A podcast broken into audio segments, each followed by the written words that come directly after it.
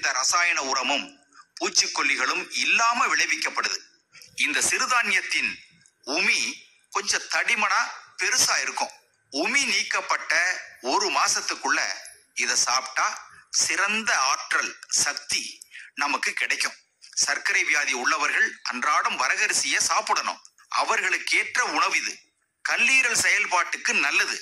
உடலுக்கு தேவையான ஜீரண நீர் நின நீரை சீரா சுரக்க வைக்கும் ஆற்றல் கொண்டது வரகரிசி.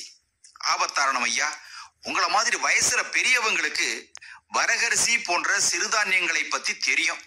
சாப்பிட்டுருப்பீங்க வரகரிசி தேங்காய் சாதம் வரகரிசி தேங்காய் பால் கஞ்சிய அப்பப்ப சாப்பிட்டு வந்தா வயிறு சம்பந்தப்பட்ட தொந்தரவுகள் நீங்கும். இப்படியாப்பட்ட வரகரிசிய நாம மறந்துட்டோமே.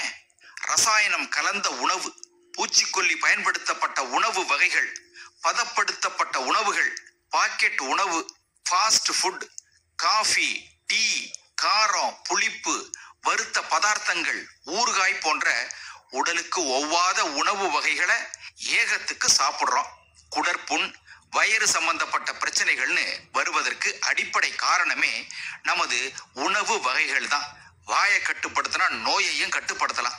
அபத்தாரணம் ஐயா. உங்க ஊர் பேருக்கு என்ன காரணமோ அதை நீங்க தான் சொல்லணும்.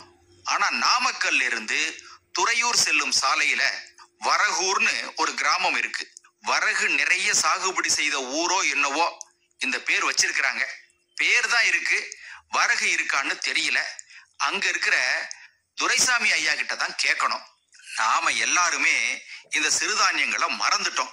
எல்லா விதமான சத்துக்கள் அனைத்து நோய்களுக்கும் அருமருந்தா விளங்கும் சிறுதானியங்கள். வரகு தினை சாமை குதிரைவாளி இப்படி எண்ணற்ற சிறுதானியங்களை மறந்துட்டோமே.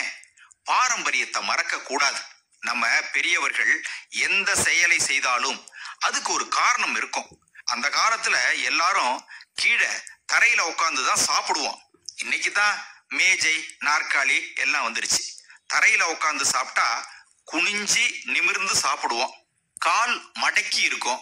வயிற்று தசைகள் சுருங்கி விரிஞ்சி அமிலம் சுரந்து நாம சாப்பிடுற சாப்பாட்டை செரிக்க வைக்கும்.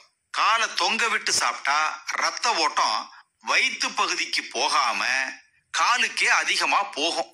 அதே காலை மடக்கி தரையில உட்காந்து சாப்பிடும்போது கீழே ரத்த ஓட்டம் போகாம முழு சக்தியும் வயிற்று பகுதிக்கு போகும்போது நமக்கு ஜீரணம் நல்லபடியா நடைபெறும். எல்லாத்துக்கும் காரண காரியங்கள் இருக்கு. அறிந்து புரிந்து செயல்படணும். இப்படிக்கு மடல் மாணிக்கம்.